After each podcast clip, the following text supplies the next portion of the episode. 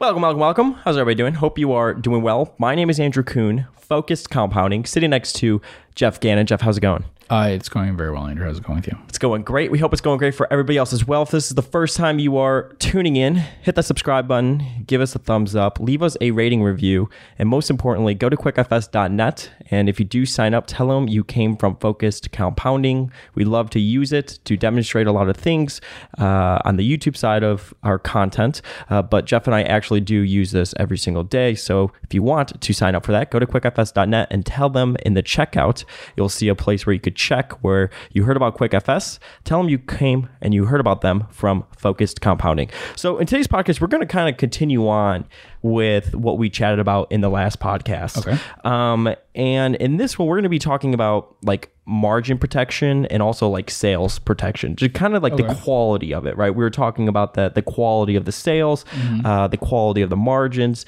and you know this really comes. It's like our minds when we first think about a company, and we've asked this before on the podcast, and I've asked a lot of people this. I'm like, where does your mind go first when you look at a company? And a lot of people say, well, it goes to PE or it goes to uh, growth or it goes to you know whatever. And I said for myself, it typically goes to like barriers to entry, right? Okay. Um, uh, the moat of the business. Where do your mind? Where does your mind typically go? Yeah, I think that's true. I think we've said before, gross profitability and stuff is probably where I start with. Um, yeah, I think. uh, I mean, our sales and gross profits higher each year. Why aren't they higher each year? Uh, things like that. I'm willing to look at any business that's um, ha- isn't yet making money or has lost money or something like that. But I want to be willing to look at ones that necessarily weren't generating gross profits or weren't generating cash flow from operations, things like that. Mm-hmm. I talked about. So yeah, I, I think just in terms of the, like you said, like the quality of uh, their their pricing power, their ability versus competition. You know. Yeah, competition. Um, you know, and like where does the moat come from, right? You can start to think about all these things. Again, one thing I want to stress is that all of everything we talk about, it's like when the numbers and everything, it's just a lead to go and confirm and learn about the business itself. So it's like, where does that moat come from? Is it from high switching costs? Is it from patents? Is it from contracts, network effects, shelf space, brand, economy of scale, uh, blah, blah, blah, um, or reputation, right? Right. So, you know, Buffett, he's always used the example how he talks about what he typically thinks about is you give me $10 billion, how could I hurt that person? Right. Right. And if the answer is I just couldn't do it, which he used example for like Coca Cola, Mm-hmm. that's probably a pretty uh, secure business. Right. Right. From like a competitive standpoint. And it's the nature of capitalism. And you love, I love the rant you went on, not rant, but when you talked about the total addressable market thing, you're just like, capitalism doesn't work that way. When you see a lot of Right. these models, a lot of these analyst reports, when they talk about the TAM of a business, that's going to get competed away. Everybody likes to act like that business is going to own the entire market, and just capitalism doesn't work that way. So competition is going to come in. So it's always good to think about certain things like that. Um, but you know, from like the quality of the sales side, and then we could go into margins. Um, you know, like customer retention is very important when it comes to the sales process of a company. Yeah. Um, uh, you know, and there are many factors that lead to that high retention. So it could be like customer behavior, uh, price and, sens- and sensitivity or sensitivity, uh, switching costs, etc. So I'm really curious. I mean, we could just kind of go down. I mean, how do you go about doing the research on all of these sort of things? So it's like price sensitivity. Right. Um, how do you judge that? How do you include that in your research? Customer retention. Well, if the business has, if it's like Geico and they, or, you know, progressive and they may break down these numbers, or you could see in the 10K that they may say, well, we have long term contracts, things like that. That could be a tip. Uh, switching costs, you know, it's the customer behavior. How do you typically think about analyzing uh, sort of things like that? Um, so some things can be in customer in, in the company's presentation. So what you were talking about, they like to do total addressable market, right? The other thing they some companies like to do is uh, lifetime value of a customer, and they might be a little less likely to give you this, but the customer acquisition cost, right? So customer acquisition cost and seeing the trends in that, and lifetime value of the customer is really going to matter a lot to determining whether this business makes sense or or not. So especially when you're looking at these things, these new companies that they're promoting as being um, uh, you know, having a lot of growth in whatever new areas there are and with technology things or with internet things and, and all of that are usually based on some approach of um, that their customer acquisition cost is low enough or will be low enough versus the um, val- lifetime value of the customer. But built into that is the customer retention, meaning that the customer retention has to be pretty high to make that worthwhile for them. Um, and so then you get into the things that you were talking about with so how would you retain that customer and all those sorts of things, and whether you think that they would over time. Uh, obviously, they will at first. You know, um, if you're the, not necessarily the first one, but the first one that gets big, uh, America Online, you would retain everyone, or you would seem to have good retention rates. AOL? at first. AOL retention rates at first, but you might not necessarily over time. So, will you? Um, uh, one with the total addressable market thing is honestly, I do ask, will you attract competition? You know, we do like businesses where you can um, put a lot more capital back into the business constantly, like we're talking about with Costco. But a lot of times, those kinds of businesses do attract competition. Whereas smaller businesses that are more specialized will not attract competition because people won't invest in the specialized capital necessarily to win in some niche. They're not going to seek it out. Um, that niche could get eliminated through some technology change or societal change or whatever sort of thing where it's not really necessary anymore. But usually doesn't attract a lot of competition in that area, right? But you take something else. Um, you take s- streaming music or podcasting or whatever, uh, you're going to attract tons of competition, even if you're losing money on that area. Uh, we talked about restaurants That's kind of a, a, a sexy industry, popular that way. Entertainment always is. It always attracts things into those industries, even if returns on capital aren't very good, right? Um, but there's lots of dull industries that are less likely to attract competition. Yeah, and you've talked about so it could be like a location thing. It could be Mm-hmm. size, weight. You talk about like a cement plant. um, I was looking at a home manufacturer that makes like uh, home manufactured homes or whatever. Right. And it's like this company was in Florida, for example, and they're probably not going to compete with a home manufacturer in California because like the weight of transporting it and the cost and everything that goes into it. So it's interesting how um, things like that could really play into your competitive advantage. Yeah, and then it gets into the the distribution or whether you want to call it. They're, they're two. They're kind of two separate things. But the sales process and the distribution process, which for a lot of companies may be similar, but um, how are the sales actually made and through who? Uh, that one is really big. And that's one you can do a lot of scuttlebutt on sometimes, or you could find out some things and you can compare it to other industries. And that's very important. You mentioned insurance things. Is it direct or is it through a broker? Broker, yeah. very big difference. Um, and then depending on the kind of insurance, it's a really big difference because certain kinds of insurance can be totally different that way. Um, so when we talked about like investors title insurance, um, that is direct in their home state. Uh, and then in other states, it's indirect and it's indirect through other people involved in the process of closings on homes and stuff. So, you know, lawyers, realtors, things like that. We similar things with like um, uh, in the U.S. Frontdoor, uh, which has part of its business direct through realtors and stuff. I mean, part of its business direct through advertising and and on an ongoing basis, running ads on TV and things like that, and then part through realtors of selling a home and then getting it for a little while that way. But compare that to like in the UK HomeServe, which is big thing is getting attached to uh, water company bills, right? That if you hear that, like the two things that we just said. So one is okay, I bought a home, I get coverage when I buy the home for a year or something because I bought a- and I added it on with a deal with a realtor or something. Uh, how likely am I to uh, keep that add on? I would say low. Without knowing anything about it, that sounds low. You did it as part of a huge transaction for a house um, for a period of time that you're locked in, and then after that, you know, whatever in that channel. Then we look at it, and it's not an ongoing thing that you're being billed constantly for. Then we look at the other side, your water bill.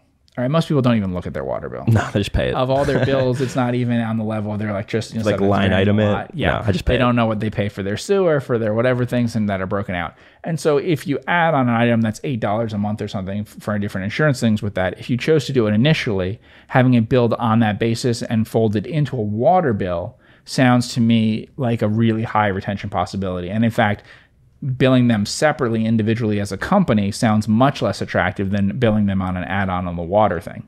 Now it's an affiliated thing and so you, give a commission to the water company. So you think it's not as good, it's less direct. But it just seems like a big increase in terms of the retention possibility. You know, and then you could argue, all right, but what if you lose that? There's only a few big dominant water companies in some countries. In the US, it's not true. Uh, totally the opposite. But in, in a lot of countries, there's a few big water companies. In the US, there's scattered ones kind of of the sort of like banking in the US. But um, uh, would you lose those relationships and things like that, right? So then you worry about that. Like, what if you don't retain that as a sales channel? Um, you know, just like if a company was selling a lot of product through certain stores, you might worry, okay, if all these sales are happening through, you know, like Walmarts and things like that, is there some risk to it? But on the other hand, does it have a higher retention possibility for that reason? And so it, I think psych, you think psychologically and all the things you know, basically, it just should jump out at you right away. I think that the difference between a sale that happens for a policy from buying a home and a sale that happens with a, a small dollar amount uh, billed monthly, which is very frequently on a water bill that it's folded into, mm-hmm. just sounds like should have very high retention rates. Yeah, I mean, it's just like the inertia thing, right? Mm-hmm. I mean, how many people actually look at it? How many people want to go through and make changes or switch things and uh, it's interesting how that could play into it. Um, price insensitivity is probably the best one. We, I would say, right? From, I mean, inertia is good as well, but I would say if customers are just willing to pay more for it and they don't really care, that's a huge advantage for the company, right? And so that can come in a few different forms. You have uh, some amount of insensitivity because the price is just very low, and things like that. Um, some things can be priced so low that you might even have to raise the price somewhat to make it people believe that it has value. Yeah. That happens in food things sometimes, sure. where certain convenience foods and things, the actual price that the company could charge out would be so low that it would people would just be like, I'm not going to put that in my mouth. So you have to raise the price a bit over that. But um, and, and that gives you an idea of how attractive a price could be on something. And so that does happen, like in the example, food companies, that happens for certain food things, whether it's condiments or frozen foods or whatever. There's some things that have to be um, raised up a bit in price just for that reason. So you have lots of pricing power versus what you, the value that you're getting. Whereas compare that to like fresh meat or something, very little pricing power. Yeah, we've talked about Virgin Cola, for example, how Richard Branson said mm-hmm. that like private taste test, people actually liked Virgin Cola more than Coca Cola. Yeah. But Coca Cola ate their lunch because, you know, it's Coca Cola. Yeah, his quote from that one, really, that was serious, was uh, he said, you know, um, one, even if Virgin Cola scored better in taste test, they also like the taste of Coke. Mm-hmm. So they said Coke tastes fine. They both got pretty good marks. Then if they asked them about the brand, even if they love the Virgin brand, they kind of said, I like the Coke brand too. Right. And then if they priced it lower, they would say, I like the price of Virgin Cola better, but they didn't have a problem with the price of Coke. So his point was it's much, much easier to go into telecom and airlines and financial services in the UK and stuff, things that had very bad customer ratings that people didn't like, right? Mm-hmm. So there might be, uh, you might have that in some cases where people don't like uh, certain kinds of uh, in- industries that they interact with, right? It would be easier to have a big customer service model going into uh, health insurance or used cars or something than going into cola uh, you know, trying to come up with a brand that's more attractive than cola or something because actually most people have pretty positive things about the Coke brand. Don't mind the taste, don't mind the brand, don't mind the price. They also kind of like the brand, price, and taste of Pepsi. Yeah, they don't hate it, right? they yeah. don't have strong a- a- opinions against it. Where you want to go into industries where they do have that, where something really annoys them. And the classic one for them, right, was airlines, mm-hmm. where even the most successful airlines and stuff had very bad scores on those sorts of things. You know? Yeah, I don't think people realize how different how much airlines have changed over the past like 30 40 years from like right. a, a, customer standpoint. Yeah. Another example of that is um, you know satellite tv a big part of satellite tv making inroads i think in some ways is because of the very um, uh, weak uh, you, uh, the dislike of cable tv for people who are still being retained by them. So they're easier customers to pick off right in a lot of industries, the, the most difficult thing with taking someone from an industry is if they're fundamentally pretty satisfied with it, right? But an industry that would be attractive to take people from would be one if they are retaining customers, but those customers actually are telling you that they're not very satisfied. And that was definitely happening with cable TV, where high customer retention rates for businesses that people said I'm not very satisfied with. You know, the business you don't want, the really business that when you read about and stuff and you go, oh, this is a really tough business, is the one where people talk very high rates of uh, um, net promoter score, approval, whatever, and they aren't loyal. Yeah. Right, that's the one that you don't want. They, re- mm-hmm. I really love that product, but I'm not that loyal to it. Mm-hmm. This is my favorite. You know, think about foods for people, foods, drinks, things like that. You're like, yes, that's my favorite brand or whatever. Oh, and I buy ten other brands of it. Mm-hmm. Right. Well, like meats like that. Mm-hmm. Right. So for most people, they don't have some great love of Heinz ketchup or whatever. If you ask someone their favorite um, you know, whatever wine or something was, it, it might even be that they have much more uh, positive things to say about that than ketchup. But actually, if you check out what different ketchups they have in their home versus what different wines they've had in their home, they're actually more monogamous with the ketchup than the wine. You know, Mm-hmm. Yeah, And sure. So that's a bit of a risk. Yeah. It's interesting. Um, customer acquisition. So, strong customer acquisition can be achieved through distribution, mind share, uh, a superior product, or price. So, I'm curious how you go about researching these things as well. That's hard, right? So, um, And this is all about being that investigative journalist, going Yeah. and doing the research outside of the filings. Because a lot of this, you could get the lead from the numbers, but you have to do more work. Right. So like PetSmart, we did research on, um, and uh, a lot of the research had to do with Chewy, which PetSmart eventually uh, owns now. But uh, I mean, it's a public company, but Pet, PetSmart kind of owns it. Um, so in that case, um, there was a bit of a risk to the company, right? And oh, if over time dog food stuff would go online, the product economics aren't that good for going online. But what was happening is that Chewy was having very good customer acquisition for very little spending, and I would attribute that to their uh, the CEO of, at the time there, he's not the CEO anymore, um, and uh, social approach through social media and stuff like that. And so that is one word of mouth, social media, all those sorts of things, um, where something could get a reputation and spread virally, right? So like, um, you know, how Facebook started or whatever, right? So spreading virally on a campus, spreading that way onto other campuses, reducing exclusivity over time, and then spreading across the world that way without needing to spend a lot of money on, on things to advertise and all of that. Um, you know, whereas actually something like TikTok or something did spend a lot on advertising and things to try to go into different countries. Um, so what are the, you know, what is the, how does word spread of it? And how do people decide to use something that way? And how hard is it to get them to decide to use that? So a really good one would be like um, so in some cases uh, a sale would be hard to get into an organization right but additional sales within that organization would not be difficult um, so that could be things for data storage stuff. It could be things that back in the days of you know operating systems and stuff like that, where there was competition in that. Um, for for business software things, um, getting initial things to have any relationship in larger enterprises would have been difficult. But once you do, getting sales that continue to grow, the account gets bigger and bigger over the years, and is retained for a long time would be easier. Um, so like the, those, which we're talking about sales cycle things and stuff like that. Often it's going to be longer for a bigger type account, but it's going to be easier to keep.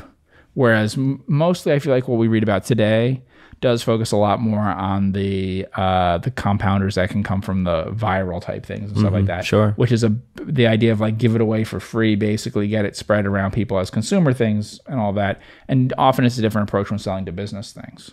You know. It was interesting when I was reading. I remember this. Um, so I was in California like a month ago, and I was walking down Venice Beach, and I saw a building. I'm like, I've seen this building before. I don't remember I- where I've seen it, but I recognize it. And then the more I thought about it, I was like, holy cow, that was. I read about it. I think it was in How to Turn Down a Billion Dollars about Snapchat. And that was one of their early headquarters. And they talked about in the book how it was actually kind of a growth hack for them Right. because how many people go to Venice Beach and then you see the Snapchat and Yep. it was kind of a cool way for them to market. So it's interesting how you could get kind of creative when it comes to customer acquisition. Now, for something viral, that's obviously easier to do that. If you're selling a, you know, I don't know, uh, a, a bronze Benjamin Franklin, Right. you're not going to do that. yeah and, and that does create issues with that because like what you were talking about is it's so easy to start using it but something like that it's actually very hard to use all of the certain different features and things and they have to be pointed out to you by someone else and whatever but it has to be very easy to start initially right you don't even need another product you already get it on a phone that you can do that so it can mm-hmm. take a second that way if you're selling something where you're trying to get people to do something different with it or to need something that's a totally different product to use it it's going to be a much harder sell sure. when you mention the thing we have to like selling- demo it out. Right. When you mention selling a product to people like that online, that's a good example. It's very difficult because it's usually going to start with the price, right? So in in some cases, let's take umbrellas or something. You're selling an umbrella through Amazon uh, or through anywhere. More people probably buying umbrellas through places like Amazon stuff now than in the past. That actually probably changes the industry a bit because you're going to think without having it in front of you and using it and all that, you're going to be like, do I really want to spend more than $20 or whatever an umbrella? No, I don't think I do. So everyone's going to start congregating at that. And so they start from, how do I make an umbrella for $20? When in reality, it may be possible to make an umbrella that you could have for 30 years and that would be great. And you would be very willing to spend a lot more than that. But they will never reach those people because there's no way to sell it through that way now. And so a lot of things, and that takes on the like as seen on TV type thing, where the idea is, okay, if we get people to make this impulse buy thing, we have to start with how do we price it? We can't start with what product do people actually want and stuff. We have Yeah. to work backwards from how can I price it and how can I have it explained as a problem that you can see on TV or internet or whatever without demoing it for you in person. Whereas if you were able to demo it in person and all of that, you'd be more open to different prices and those sorts of things. But you have to focus in on price first and how do I sell it through things like internet, which maybe isn't the best way to sell a lot of stuff um, or certain quality things and whatever. So it can be hard to achieve that. You know, Berkshire wasn't able to spread See's candies into other parts of the country and stuff, you know, and that can be difficult to sell that kind of product because it's kind of difficult to get people to try it out and what's the difference? How do you explain that to them? What what is the proposition that you make in terms of your value versus other things? They're like, well, I've had box candy or whatever. Well, this is different. Well, what is it different? You're just like, well, it's better than other things. What you don't have an angle that's unique that way to be able to do it without having them to actually sample it, basically. Sure. Um, margin protection. So margins can be protected by maintaining the gap between pricing costs. To analyze the margin side of a moat, and everything we're talking about relates back to moat. Uh, the key questions you want to ask yourself is: Does the does the company have lower costs than its competitors? So again, it's understanding Right. where this all comes from from the lead. Uh, does the company have lower costs than its competitors? Does the company have higher asset turnover than its competitors? We talked a little bit about that in the last podcast. Uh, does the company have higher customer willingness to pay than its customer or than its competitors? So price ins- uh, insensitivity is the power of suppliers and buyers low. So we've talked a lot about that as well, like bargaining power and stuff. Um, so what do you typically think about when you are looking at the margins of a business? Obviously, we want very stable margins, uh, the way that we typically do things. But is it just walking through to understand where that source of margin comes from? Well, I wanted to come from a value thing that you're getting out of it from the customer. Um, that is not something that's just an accident of how your uh, costs and your revenues line up. So what I mean by that is like Buffett's talked about buying a commodity, selling a brand as being the most attractive, and that's true because fundamentally, um, although it affects you for a year or two and it makes big noise in your earnings per share and people get worked about in stocks and things, if your business is buying um, sugar, corn syrup, and uh, aluminum and stuff like that, and turning into a product that people are going to buy, over time, it really doesn't matter a lot what the prices of sugar and aluminum do.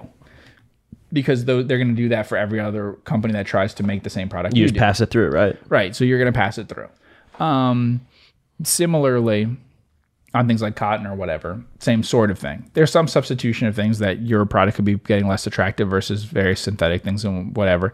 But fundamentally, what they're buying is your brand and all that. So it doesn't worry me a lot that way. What worries me is there's a lot of times when someone looks at a business and just looks at the financial results. I remember this with the ethanol boom and showing you what the margins are and stuff. But the margins are totally accidental um, you're selling a product that's a substitute for oil using an input that has to do with food things. Corn. Right. Yeah. And so if you have prices of any of those things move, which have nothing to do with you, right? You're selling, you're buying a commodity and you're selling a commodity. And so it's just this strange trade that you're making that way. I mean, it looks like it's a business, but in terms of you buying into it as a stockholder, what are you really doing other than betting that oil prices are going to rise and corn prices are going to fall or something like that? I mean, it can be more complicated in different cases. I'm simplifying a bit here, but a substantial amount of the profitability in certain businesses can come from stuff like that, which is really just like we're buying a commodity, we're selling a commodity. That's a very different business than what um, someone who is um, buying uh, buying commodity things and selling brands is doing, or retailers and things like that who are buying um, products that have very stable pricing and selling them at very stable pricing. You know, mm-hmm. it's it's very different. Um, it really doesn't matter in the long run for supermarkets or restaurants or something that they're buying commodity inputs. All their competitors are doing the same thing, right? But it would matter a lot and does, and sometimes people uh, do write ups of these kinds of companies where you're doing something different that's a substitute for what they're doing. Um, the examples we've given before a lot that I warn about to me are always the uh, the th- the businesses that are a uh, byproduct. Those always worry me. right? Okay, so what do you mean? the recycling of this product into that and all of those sorts of things. And people say this makes a lot of sense. You know, it makes sense at uh, one kind of relationship between the products and at another doesn't. So you can have the situation where it's like, okay, well, this um, they're getting this product because someone's mining this product, and as a result, some of what they're getting there, they're intending to get silver or gold or whatever, and they're getting some of this other product. We're getting some of that. We're using that to sell to someone else who's using it in you know whatever. Are you saying like kind of like a refiner in a way? there's uh no well so when there's a lot of complexity in the refinery then that would be true to some extent we talked about it with um, a good example that we talked about with that is um, GrafTech. Yeah, sure. GrafTech actually had a product that in some senses a byproduct uh, that we were talking about what you would need there in that you wouldn't vary the amount of production uh, all that much because you're getting as a as a uh, byproduct ver- because you're doing something like in that case. So as an example, like you mentioned the refinery thing, yes, what you're saying is true. If it was like um, I'm trying to think of something. Well, we'll we'll say heating oil or something, but heating oil is a pretty basic reason why you would be um, refining oil. But uh, let's you say you wanted more gasoline and stuff, and so you're refining, and so you have a bunch of different products that you get out of that, right? So some of the products that you get out of it, you're getting simply because you're doing other stuff. The the one that strikes me usually as a good example of that would be like, um, let's say you decided we're going to use. Um, we're going to use natural gas for some process in some area where they're they're using oil, uh, they're extracting oil, right? The issue there is that a lot of times the intent was not to get at the natural gas; it was to get the oil, and the natural gas came along with it. So what you probably have is an unreliable supply of the natural gas at that price, right? Versus having a long-term contract for natural gas that is sold as a commodity somewhere and that sort of thing. That's what I mean with the byproduct thing. I see that a lot um, that worries me in terms of the economics. They can look really good for a time. You know, I mean, we even wrote something out for the website, um, a company that does something like that in, in Canada, where it use where it takes bottles of uh, glass bottles that are being recycled, yeah, and it then recycles that and goes into things for like fiberglass and stuff like that. And so you have a relationship there that's set up in a better way, I think, to make money for them. But that one is something that I always would point out. Uh, those are relationships that may not be stable, and people should be uh, aware of that on both sides, the input side and the output. Um, you know, so like the yeah, the, but there's lots of byproduct things that way. Classic examples are like you know sometimes there is a use for even something like you know sawdust or whatever, right? Sawdust is a pure byproduct. It's not intended to be produced at all. It's just something that has to be produced, and in fact has to be taken away and stuff. Um, but you can even get into more minor things, uh, like dark meat chicken. In the U.S., no one wants dark meat chicken, but chickens don't come with only white meat. So you want to, if if you want to have uh, chickens, you're gonna have some dark meat. You got to send it somewhere, um, or find some use for it. And when the country was poor and stuff, they found uses for it uh, among the population, and more and more they find uses for it in other countries and things like that. But it means that you have weird pricing of it as a as a byproduct because you just want to. If there's higher demand, say there's higher demand for white meat chicken in the U.S., but there's not higher demand for dark meat in other countries if that were to happen, you could just have collapsing prices on the dark meat because you're still going to increase production because what you're really doing is selling in the U.S. You know, um, and you see lots of examples of that. Uh, just like it's a very common, I don't know, it's a very common thing for uh, whether it's Value Investors Club or any of those sorts of things, write ups of things, where something looks really exciting. Just because they all look like service businesses, Yeah, like very capital light, high margins. They all look great. But a lot of times people will say, "Well, what's the real value that you're getting here from that?" Um, you know, and sometimes there people can argue about what it is. So, like uh, regional jet businesses or something. Uh, sometimes I don't like those kinds of things. But then we bought NACCO, so they're doing a service that's set up that way. I think it's a little different, um, personally, than outsourcing an entire fleet to someone else where you own it. And uh, but it's a similar situation uh, in which a company is could be doing it all themselves and instead outsources to someone else in a way that's totally integrated into their business. And so you can't really separate the two and you're entirely dependent on your you know theoretically your customer or whatever it is there um, in that relationship that symbiosis that you have between the two of you that way. Yeah. Remember reading about Arnold Schwarzenegger, he would do that. They bought Right. like a triple seven or something and leased it out. Well, yeah, he was one of the first to have that idea of being purely an investor in it. Yeah. And I was gonna say he was like one of the pioneers And now it's a whole that. thing. That's a whole industry. Yeah. Yeah. At the time, that was something that people never considered. Yeah. How do you judge the power of uh, the suppliers and buyers?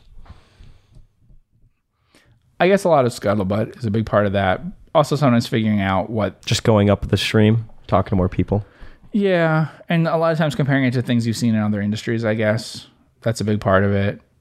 Um, I think it, it it depends on the industry, but the ones that I guess worry me a lot when learning about a company are often if they lack closeness to customer knowledge of certain things, and a lot of that can come out in the filings and stuff like that, um, where they're letting someone else get between them on either side, between them and their suppliers, or between them and their customers. Um, and the company, you could be able to gain some information on that, worrying that the co- the company does not have sufficient knowledge of those things, and someone could come in that way. Um, a good example would be like with uh, so entertainment stuff with distribution, something that's changed is uh, let's say you sell something through to Netflix, right? Now you have no knowledge. Uh, so you're producing things to have have an end customer that an audience you're trying to serve. And now when you're going to decide to make movies and TV and things like that, you don't have good information about ratings of who's watching it, uh, demographics of that, psychographics of that, whatever. They do Netflix. They're not giving that information away. It used to be as a distributor uh, into certain things, you have much better knowledge of that you uh, when you would sell things through. So it used to be if Paramount was distributing a movie through theaters and things, they have a lot of information about that that they lack in different sorts of formats, and that feeds back into production and things and all of that. And I think that's a important factor. And so when you want to have a lot of power that you're talking about with like suppliers or distributors or whatever it might be that we're talking about, um, having a lot of that market knowledge, competitive business knowledge is very helpful and context is very helpful. And so you want to be careful of those businesses that um, look good on the numbers or whatever, but lack a lot of those kinds of context and, and, and intelligence that they rely on others for, unless they have very good relationships that seem unlikely to go away over time. And then it may be fine. You know, it might not be a problem that way.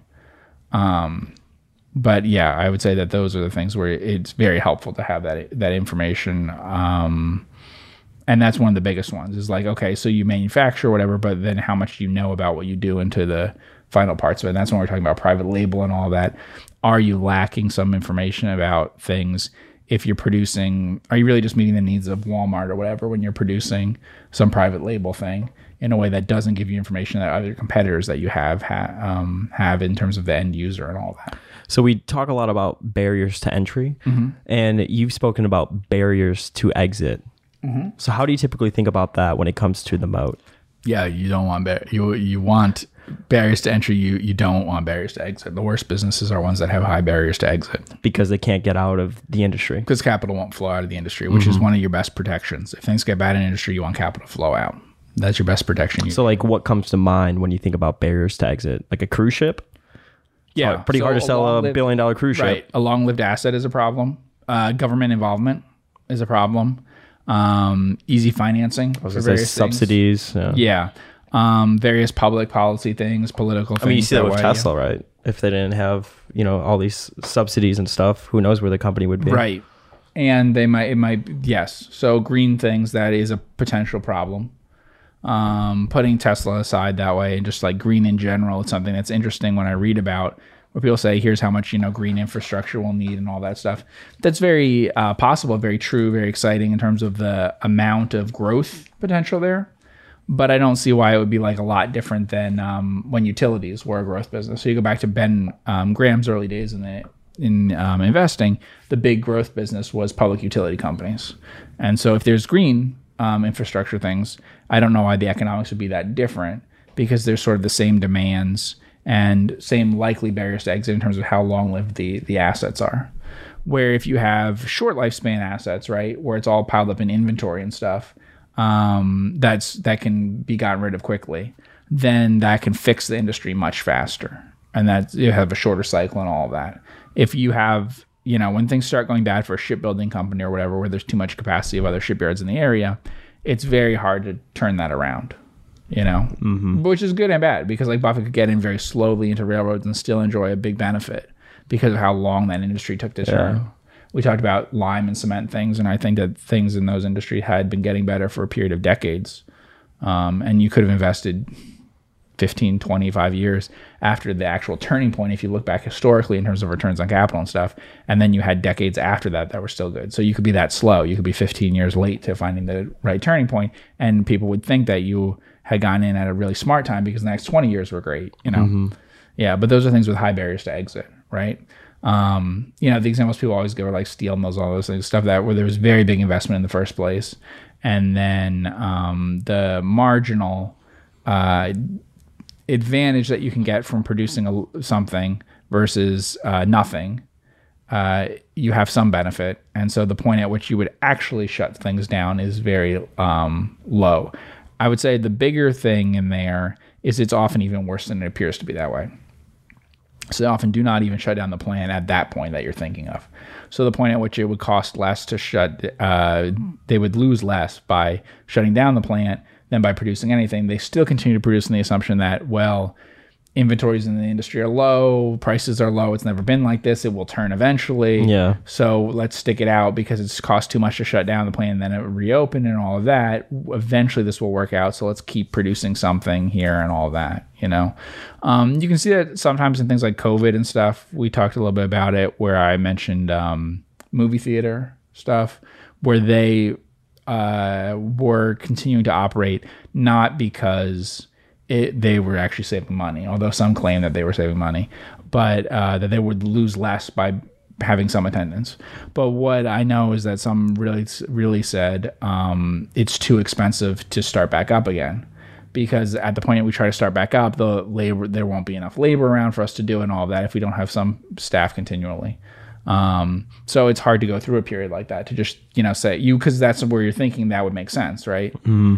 If that's the barriers to exit thing. If you think about it, during COVID, um, things like movie theaters and stuff didn't just, for the most part, shut down their entire company and said we'll wait until everyone's vaccinated or something. Although you would think that might be possible. So that gives you a good indication of lots of different industries of what companies might do.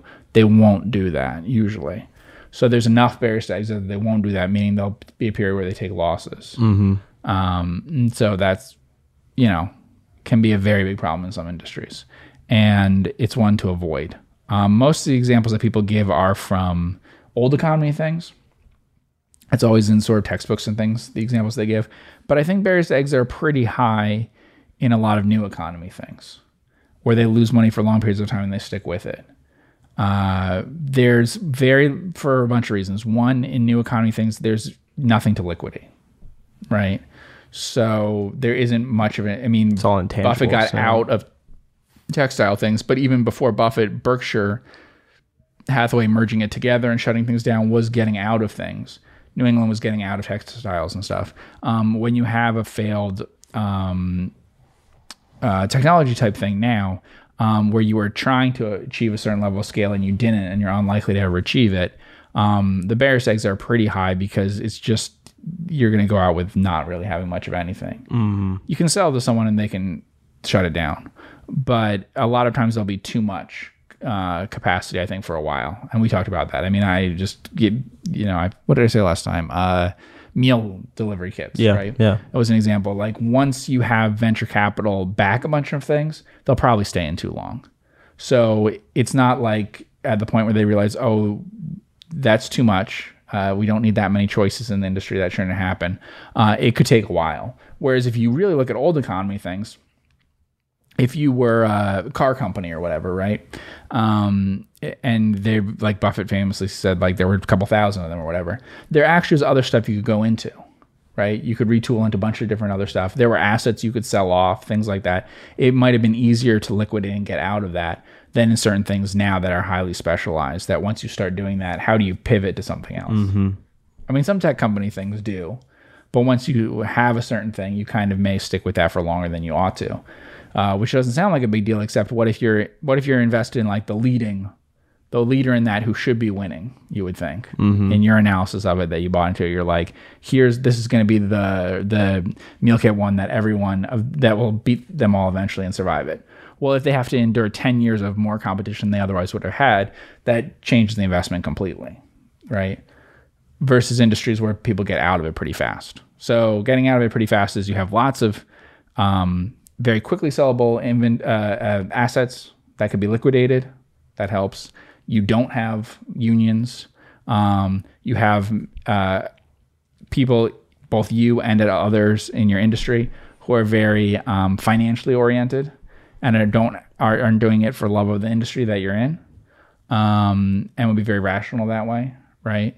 And um, then you also have uh, really not a lot of financing options for the industry. That's the best way. A credit crunch will contract the industry and stop with the. Uh, that's the easiest way to kind of reduce the amount of capital in the business. And the biggest risk would be uh, loose financing into the industry, which could be government policy, it could be whatever. Yeah. But if on a continuous basis, that would be a big threat in the industry, and you want to be careful. It's interesting though when you if you kind of follow the incentives too, like when you talk about like food delivery, for mm-hmm. example. What's fascinating about that is what's the average net margin of a restaurant? Like five percent, maybe Right. five to eight percent, something. It's mm-hmm. very low, right?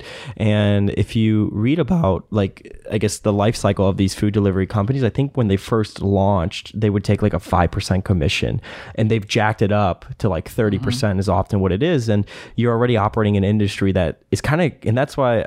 I know you like restaurants. I personally don't. I feel like they get mm-hmm. squeezed from every single corner, right? And now you're having like wage inflation, so they're gonna get more squeezed from that as well. Yeah. And it's just, I just think it's a really freaking hard business. It's a really freaking hard industry.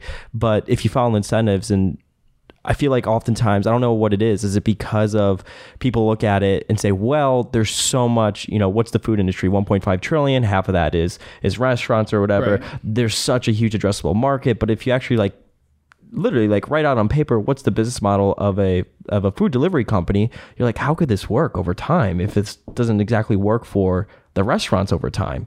Right. Yes. But if you don't have to be self funding, that helps. So you get to that Uh-huh. Where it would fail Right. if not. Yes. You get to that conclusion much faster what you were saying if you believe you have to be self funding. If you believe you don't have to be self funding, you don't get to that conclusion as fast. You could definitely, um, which sometimes can be a benefit because sometimes there is a business model at a certain size that would work and you will get to it and Yeah. you wouldn't have if you had worried about producing a profit, uh, producing actual cash flows earlier. Well, that's what the pitch is. Right. And for some businesses, it's worked. Mm-hmm. For others, it just means that the eventual losses you'll have will just be much bigger than they otherwise would have been. You know, the market would have naturally shut things down if there wasn't financing available by you going out of business earlier. You won't because people will consider continue to back you, right, in terms of financing. Um, but I think that, you know, so industries in which there's the expectation of self-funding earlier would definitely be um, ones that are more attractive financially that way. Now the downside of that is those will tend to be smaller addressable markets. Say that it'll grow as fast. And the larger probably. addressable and the larger addressable market will be the one that seems to be growing fast. Um, and has societal trends in that direction and all those sorts of things. But again, like getting back to incentives, Mm-hmm. you've used the example a lot of WeWork. Right. You're like, I've looked at publicly traded office sharing spaces, and the Right. valuations are nowhere what WeWork was. Right, and like I said in that the book about WeWork, that is an example where the, the Billion CEO dollar loser. yeah, the CEO was going through, and that was the calculation he was doing in his head was how much sales will we get, and what is our valuation in terms of price to sales that we raise money at. So how much is this building worth to us? That determines what I can sign a lease for. Not how much profit will I make from it, but basically what's it worth. Just like a cable company could think like what's a, the value in terms of price to subscriber? How much can we buy it for? If cable systems are going for $800 a subscriber, I can buy this for 400, whether I can make money on it or not, I should consider it, right? Um, same sort of thing. And so that was the calculation that he was doing, but he was doing it based on thinking about um, what other people are putting on valuation on his company, right? You know, and you see that in lots of examples when they talk about, you know, sports teams and things like that. What's this thing worth? Um, it's worth what other people are going to pay for that way, not necessarily how much it produces in terms of the the cash flows and all of that. Uh, and so, yeah, it affects your thinking about it and might keep people in a business longer than they ought to be, which doesn't, I mean, the reason why this is an issue is that it would keep all your competitors in the business continue to have a lot of capital in it that could cause you to have problems over time. Um, it would, you know, it would, so from the value investing perspective, it would make mean reversion harder mean reversion should be easier, faster, more profitable in cases where there's not a lot of funding available. Right. So if you bet on the company that has the strongest financial position in an industry that's going through some terrible recession, but is trading at a discounted price to book, why does it work out? It's not some magical thing that it happens. They survive longer than their other competitors. They and their other competitors are not willing to put more capital in the business. And so the amount of capital in the business shrinks, return on capital rises, return on capital rises, people put a higher price to book on it. You know, they're using PE and stuff, but basically your price to book is now much more valuable. And that's why you have a recovery and why you do well. It, it is for that reason. Uh, That's why like net nets generally over time work is because returns on capital will get better for those worst parts of the business, just like they'll get worse usually in the best parts of the business, unless there are these big barriers, whether those are barriers to exit or barriers to entry. So when looking for a value stock thing, definitely avoid the ones with barriers to exit, right? And I guess you could say when looking for the compounders or whatever, look for the um, uh, the barriers to entry. People always talk about barriers to entry. I don't feel like we talk as much about barriers to exit, but those are the risks of really bad businesses, and you don't want someone to diversify or something into an industry with high barriers to exit. Got it. Cool. Well, I want to thank everybody so much for tuning in with the both of us here today on the Focus Compounding Podcast. Make sure you sign up for QuickFS.net. Uh, go to QuickFS.net.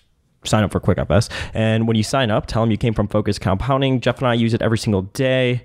Um, uh, it's really, I mean, why I like it is because it's it's very quick. There's not, I mean, there's it's just the data that you need. So it, it moves Very clean, quickly. it's very very simple. clean, very Has simple. all the things that we talk about here, and doesn't have a lot of stuff that isn't that. Mm-hmm. And then you can also, when you become a member, you can do the download of the Excel thing, and you can play around with that however you want once it's an Yeah. Excel file on your own uh, computer. Absolutely. So go to quickfs.net, tell them you came from Focus Compounding and checkout. Helps support everything we're doing. Make sure you hit the subscribe button wherever you're listening. Thank you so much for all the support, and we will see you in the next podcast.